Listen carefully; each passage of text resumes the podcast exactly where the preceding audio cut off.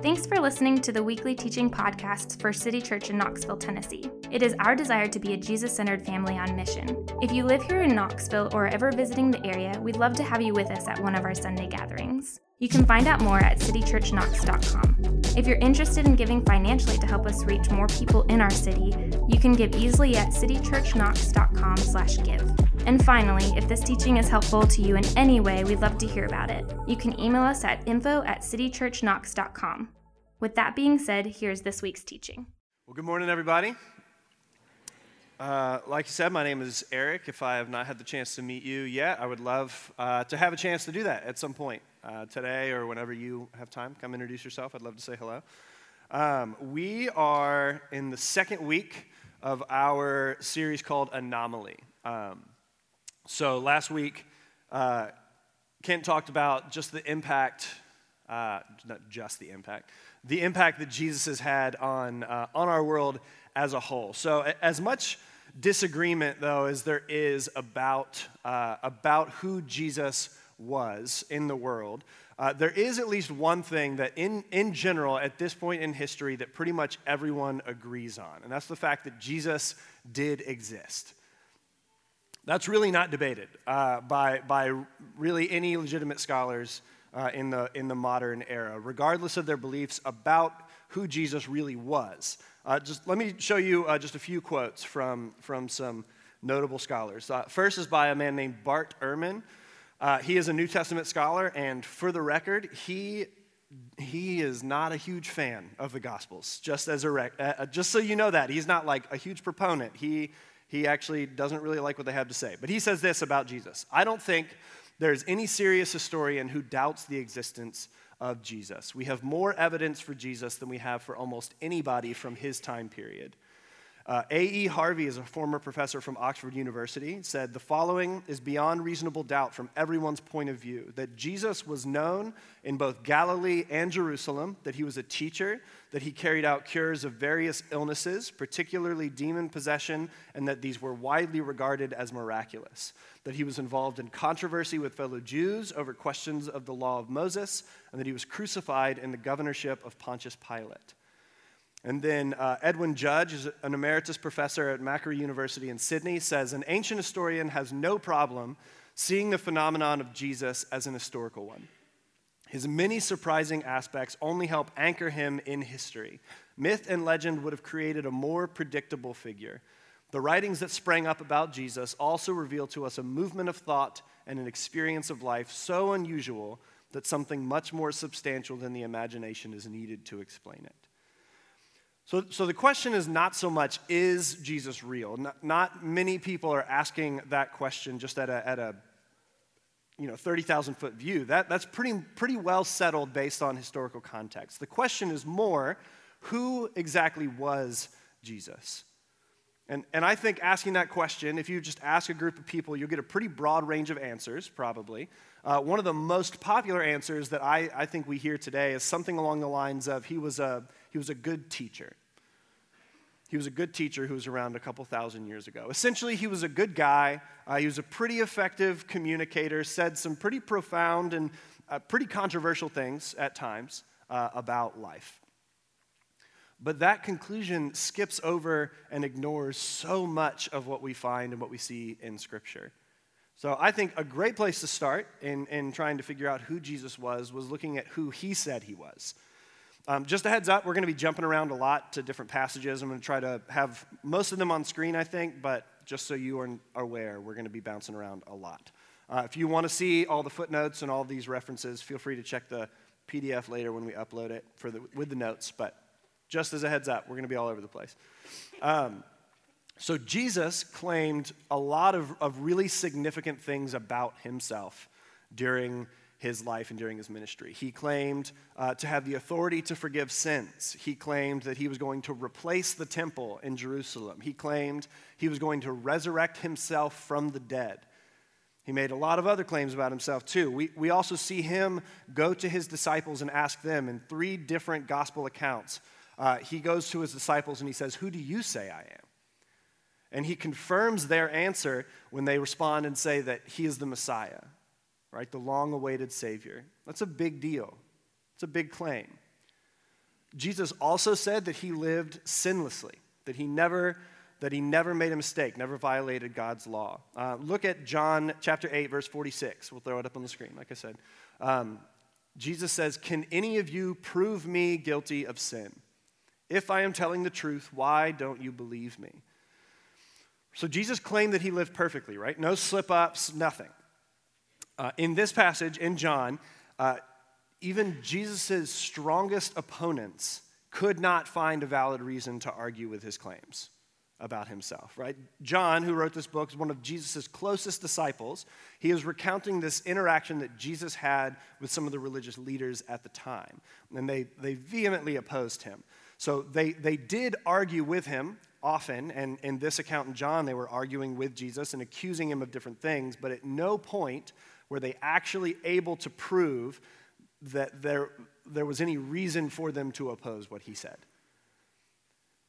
At no point were they able to show that. They, they just didn't like it. That was really the gist of it, right? So, in this chapter, in John chapter 8, Jesus is going back and forth with some of these Jewish leaders about some of the claims that he has been making about himself. And they're really mad.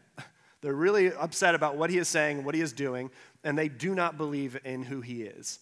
Um, they don't believe that he's the Son of God. They don't believe that he has divine authority. They, they are just fighting with him in this dialogue. And so he turns around in this passage and he asks these people who are out to get him, Can you prove me guilty of anything? Can you prove me guilty of sin? And they cannot. Right? They, it doesn't make them any less mad. Actually, it makes them more mad when he asks them that. Uh, but they cannot refute his claim that he, that he lives sinlessly. Right? Think about how big of a deal this is. If, if I were to come up to you, anyone in this room, and I, and I say, hey, I think that your husband or your mom or your best friend, I think that they are pretty much perfect. Right? There is not one thing that that person has ever done that they shouldn't have done. Right? Nothing that they have ever needed to do that they neglected to do. They they're perfect. Right? You would correctly laugh in my face right? Do you mean the last 30 seconds? Maybe. But even then, that's, that's kind of a stretch. Like, do you know this person? Right, of course, you can prove anyone guilty of something, right?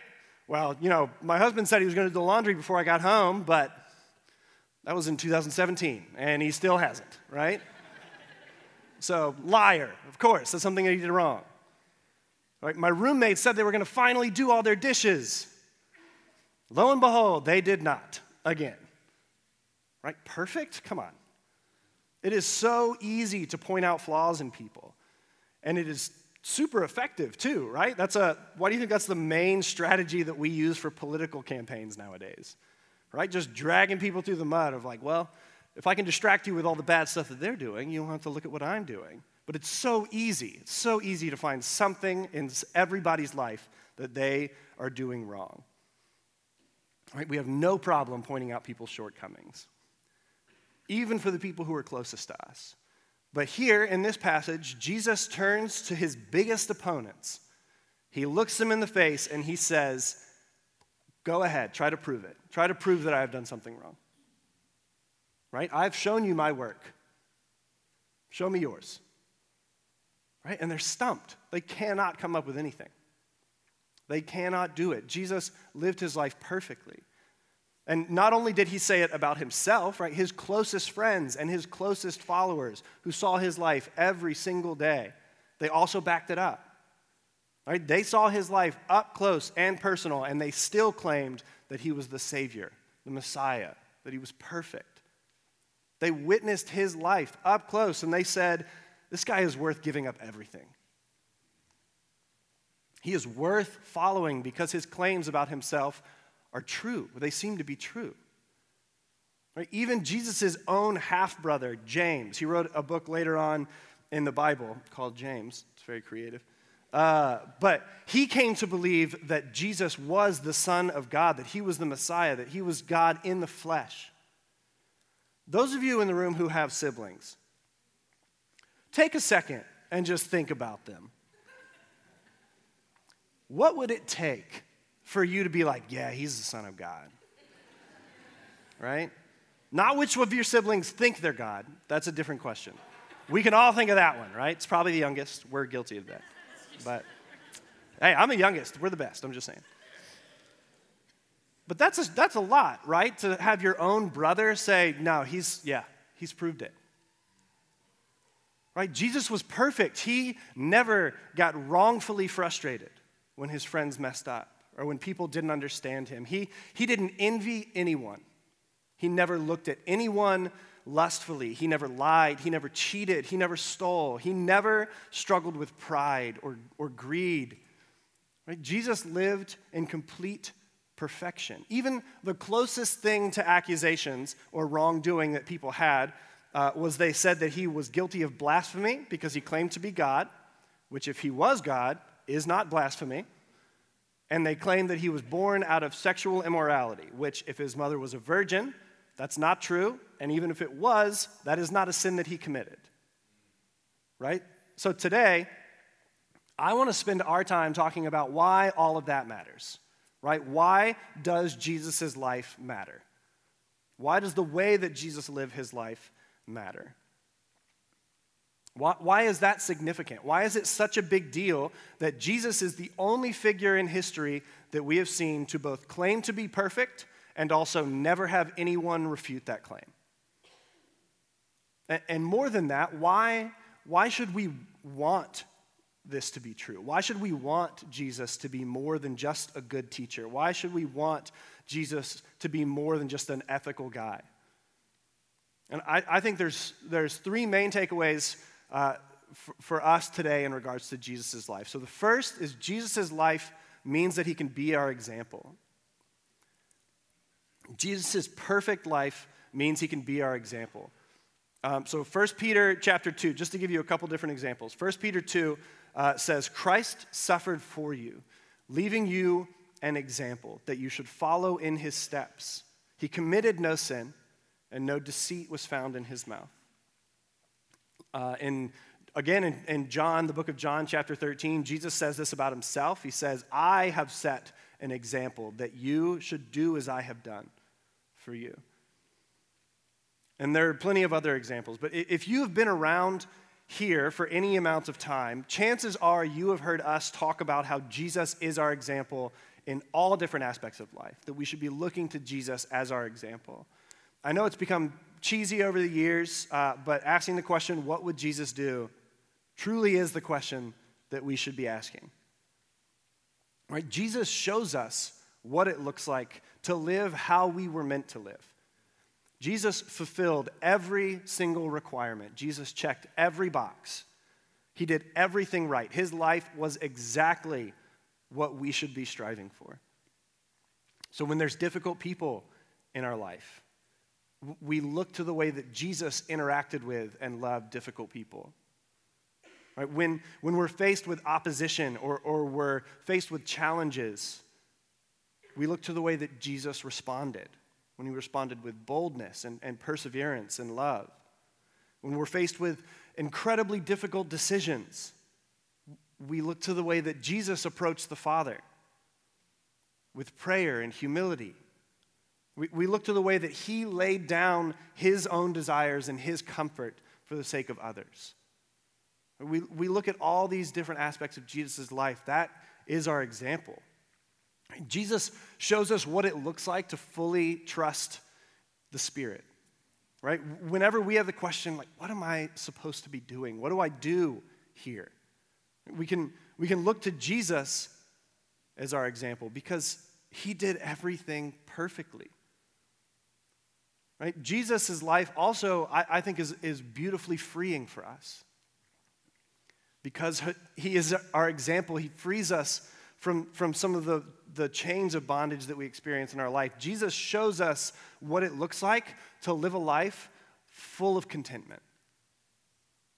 Jesus' example, when we look to him, helps us push back against the lie that we are defined by our circumstances or our stage of life. Right? Jesus was not married and had no kids in a society that considered your lineage to be your resume. Right? Jesus was a single guy. Jesus was essentially homeless. Right? Matthew and Luke both tell us at different times that the Son of Man, that's Jesus, has no place to lay his head. Jesus relied on those around him, relied on his followers financially to support what he was doing. Jesus was opposed and rejected by incredibly influential religious figures around him. Jesus was beaten and murdered, not lifted up, not respected. Jesus shows us that we do not have to be enslaved to what the world around us thinks or says. We do not have to be held down by the pressure of the world saying, you have got to look like this to matter, or you have got to have this in your life to be significant. We don't have to be driven by the desire for approval or, or material possessions or status or comfort or any of the other things the world tries to throw at you. Jesus shows us what it looks like to live a life free from the weight of other people's opinions and criticisms. How beautiful is that? How freeing is that to know we have an example of what it looks like to, to live free from all of those pressures that we experience every day? Right? You don't have to be defined by anything other than the identity and security offered to us in Jesus. Right? We can look directly to his life as an example of that, as an example of what it looks like to live in that kind of freedom. But his life isn't just an example for us in the way that we can live our lives, right? Jesus' life also means he can be our substitute. Jesus' life means he can be our substitute. So, in order to understand this concept a little, a little more fully, you need a little background information uh, if you aren't familiar uh, from the Old Testament. So, in the Old Testament, we see multiple times there's instructions uh, for sacrifice for God's people.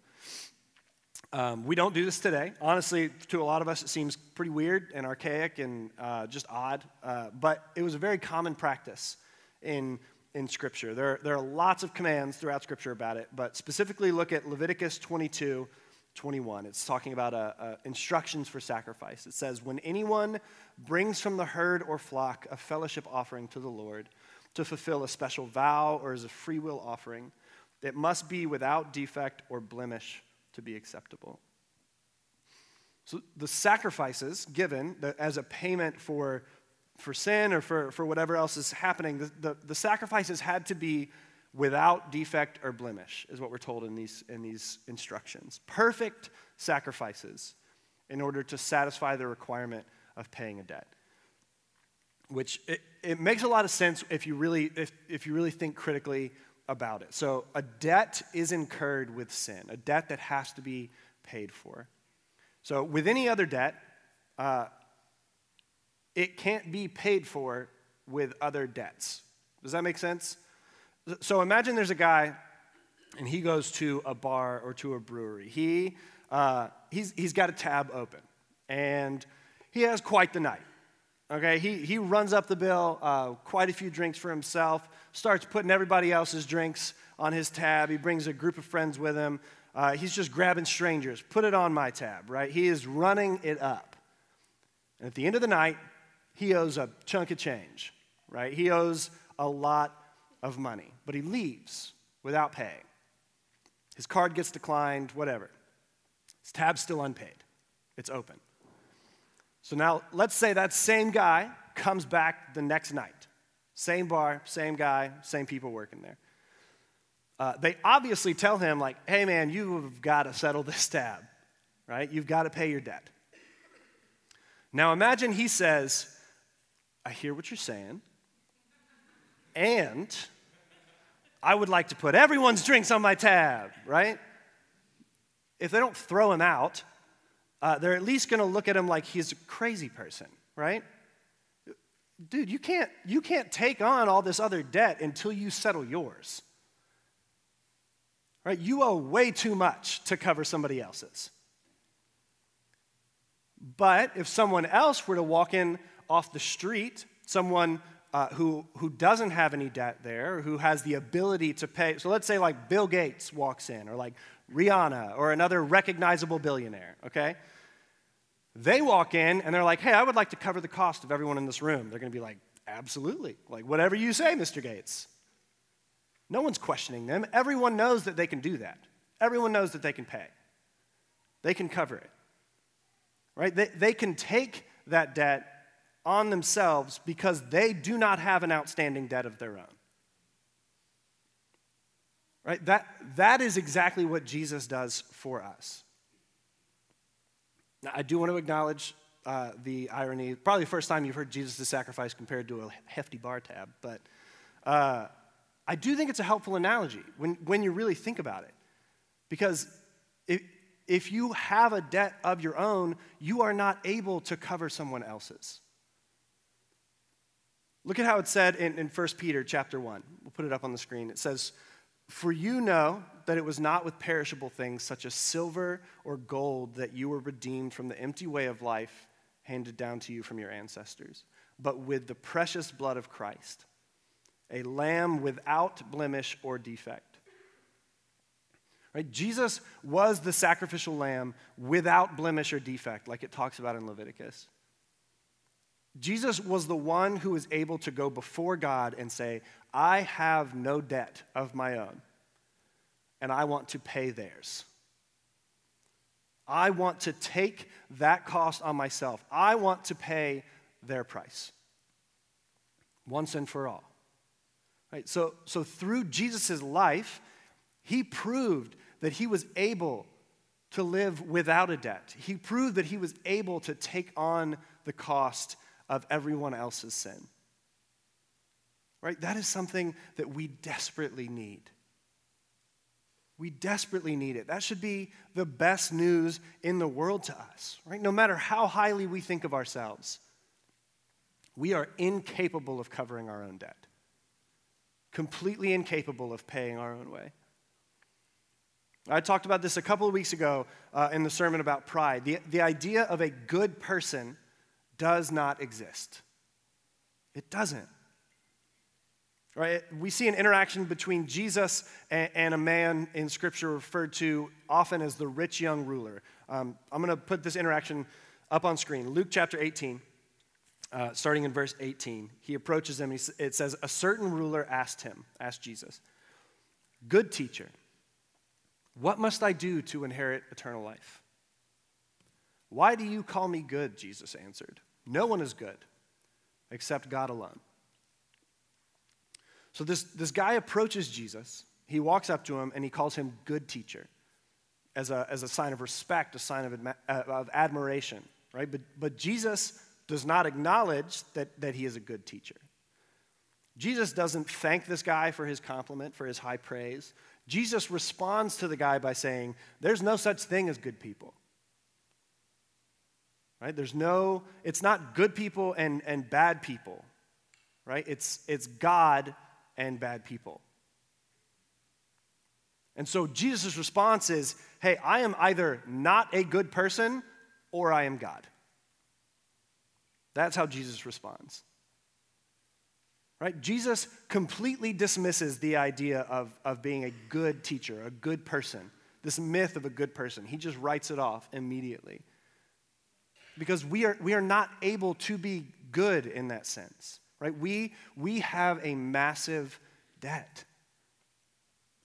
We exist in sin and in brokenness. Just, just like the story that, that I just told, our debt needs to be paid. Our debt needs to be paid, but we are completely unable to pay it ourselves. Right? That, is, that is the beauty of Jesus as our substitute. B- because of who Jesus was and, and because of what Jesus did, we're not defined by our mistakes anymore. Because Jesus is our substitute, we are not reduced to the sum of our actions.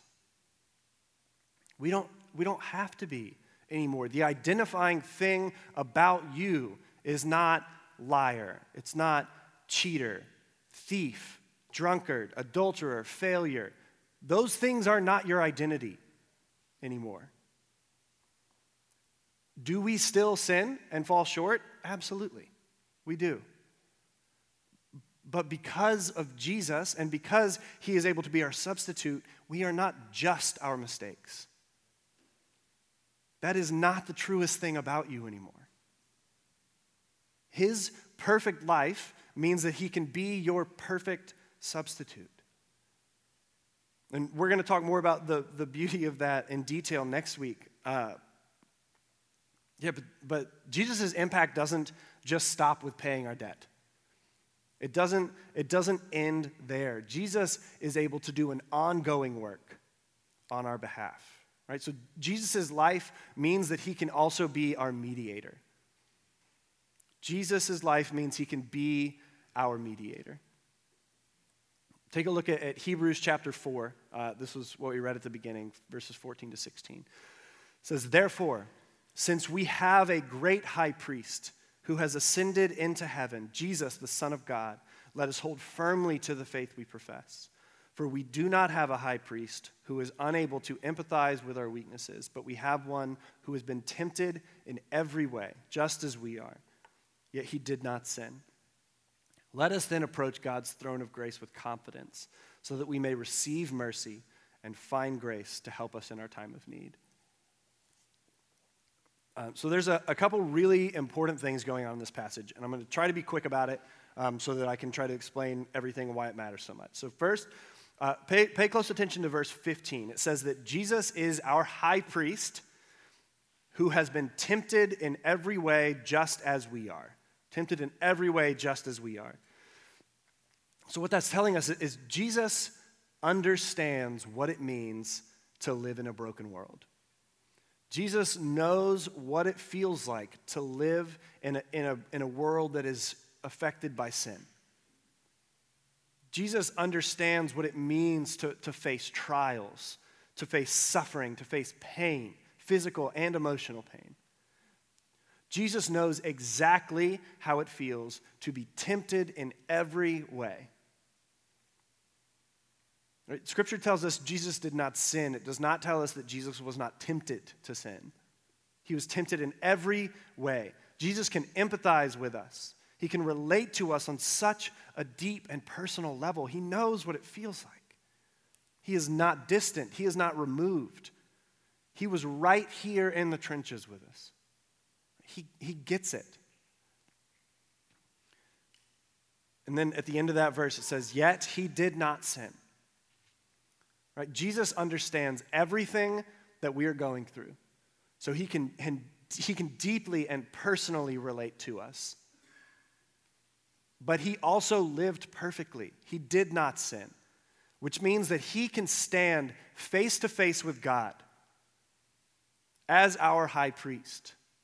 So, a high priest, for, for context, was, was appointed by the people uh, and once a year, his job was to make sacrifices for himself and on behalf of God's people to pay for sin. That was his role, to make sacrifices for the people to cover their sins after he paid to cover his own. So his job was to act as a go between, the high priest, a go between for, for God and God's people. But the author of Hebrews tells us that, that we have a, a great high priest who has ascended into heaven other places in the book of Hebrews, it talks more and more about this idea of Jesus being our high priest. And we're told that, that Jesus mediates and intercedes between us and God. Jesus stands between us and God and speaks on our behalf with his authority, knowing exactly how it feels to be where we are. Jesus advocates for us to the Father. This is such a beautiful picture because Jesus is both intimately and personally connected to us in such a deep way, but he also possesses the utmost authority. This would sort of be the equivalent of like your best and closest friend in the entire world who knows you more than anyone in the whole world knows you. And they are also your lawyer in a courtroom where they have irrefutable evidence supporting you right? This is a person who, who knows you so deeply and also can fully represent you. Right? This could also be compared to, to a healthy family relationship. So, my wife, Sarah, and I are having a, a baby in like two months. And so, for quite some time, he is not going to be able to speak for himself. He is not going to be able to stand up for himself in any way right? So, as his parents, we will be able to speak and act on his behalf for his good. Right? And, and as his parents, we are going to be the ones who are best equipped to do that. We will know him deeply. We will know him better than anyone else will know him. We are going to care about him and love him more than anyone else could. And we're going to be the ones who are responsible for him. So, in any situation that comes up involving him, I am going to be able to advocate for him and mediate and intercede for him. I'm going to be able to speak on his behalf. I'm going to be able to protect him and be his representative because I have the ability and I have the authority to do that for him. Right? That is what Jesus does for us. Jesus is able to go before God the Father on our behalf and say, I have already paid their debt. I have taken care of the cost. And now you can count my righteousness towards them. My righteousness can be counted as theirs. Jesus' perfect life gives him full authority to approach God's throne and speak for us. He, he is able to be our mediator, our great high priest. If Jesus was only human, he would be able to relate deeply to us. He would. But, but there would also be no hope for us. Right? If Jesus was only human, he would have sinned. He would have fallen short, and he would have just been another guy. But if Jesus was only God, he, he may be able to show us exactly what holiness is, but it would be utterly unattainable for us. He would be so far out of reach that we could never draw near, never dream of drawing near to close, close to him. It would be so, so far out of reach. But that's the beauty of who Jesus is. So that, that's what I, I, want us to really think about and, and ask the question uh, today. I, I want us to ask the same question that Jesus asked his disciples in the Gospels Who do you say Jesus is? Who do you say he is? Because what Jesus, based on what Jesus said about himself, we only have a couple options. If we look at all of the claims that Jesus made, that he was sinless, that he was the Son of God, that he was the Savior, that he was going to raise himself from the dead, all of these massive claims about himself,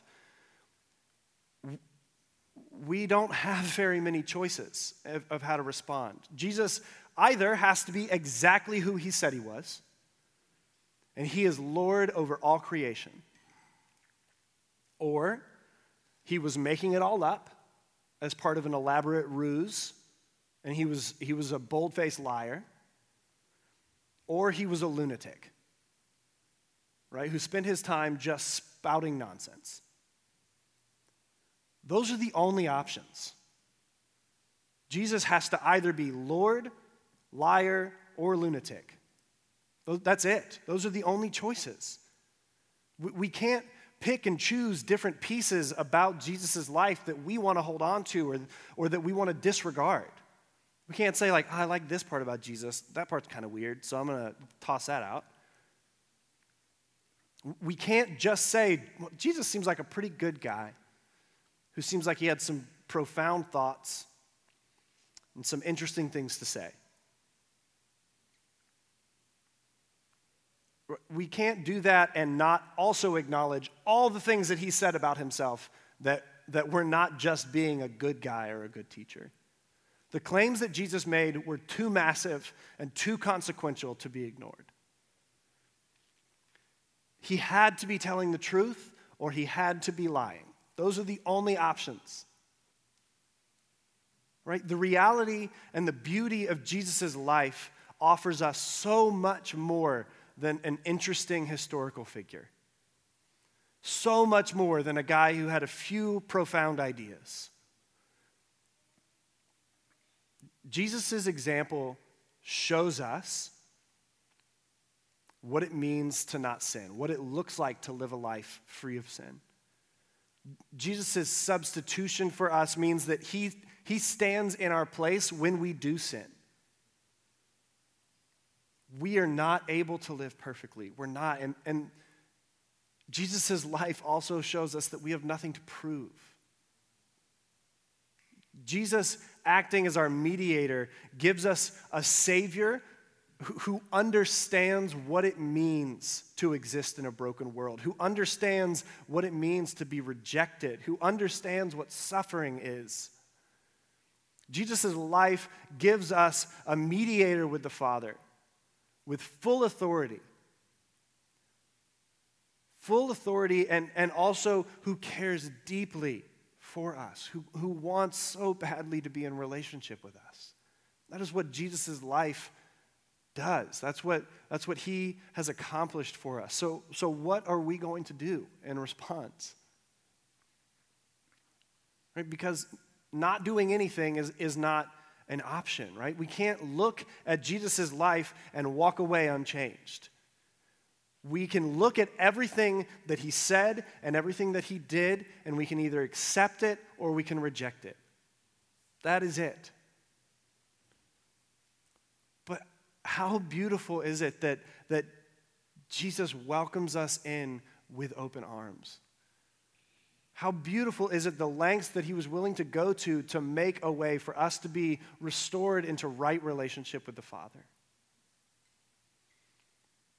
How incredible is it that he looks at us and says, I did this all for you? Right? Jesus, Jesus wants to be your example for your life. He wants to be your substitute. He wants to be your mediator. He wants you to accept who He is. He wants you to accept the realities about His life and what He accomplished on your behalf. Right? He loves you so deeply. That is what He wants for you, and that is what He accomplished through His perfect life. So, what we're going to do in, in just a second is, what we do every week. We, we take communion together. Um, and we, we always try to remind people what the act of taking communion is. And, and we, are, we are responding to Jesus' sacrifice on the cross. Like we saw in, in, in, Leviticus, that Jesus was, was the perfect, spotless sacrifice, the blameless sacrifice that was required to pay for our sins. And he, he did that freely freely for us so that we could be restored in relationship with the Father. So that's what we do when we take communion. We come and we respond to the reality of who Jesus was and, and what his life means. What it means for us now, not just what it meant when he was here, when he was walking the earth. We get to respond to the things that Jesus did for us to make a way for us to be in relationship with the Father. So that's what we're going to do here in just, in just a minute. You can come uh, take communion any point during the next few songs. If, if you are a follower of Jesus, you're welcome to come by yourself. You're welcome to come with your life group. You're welcome to just come with people who are around you and, and do that together as we respond. But I invite you to, to pray with us as we close.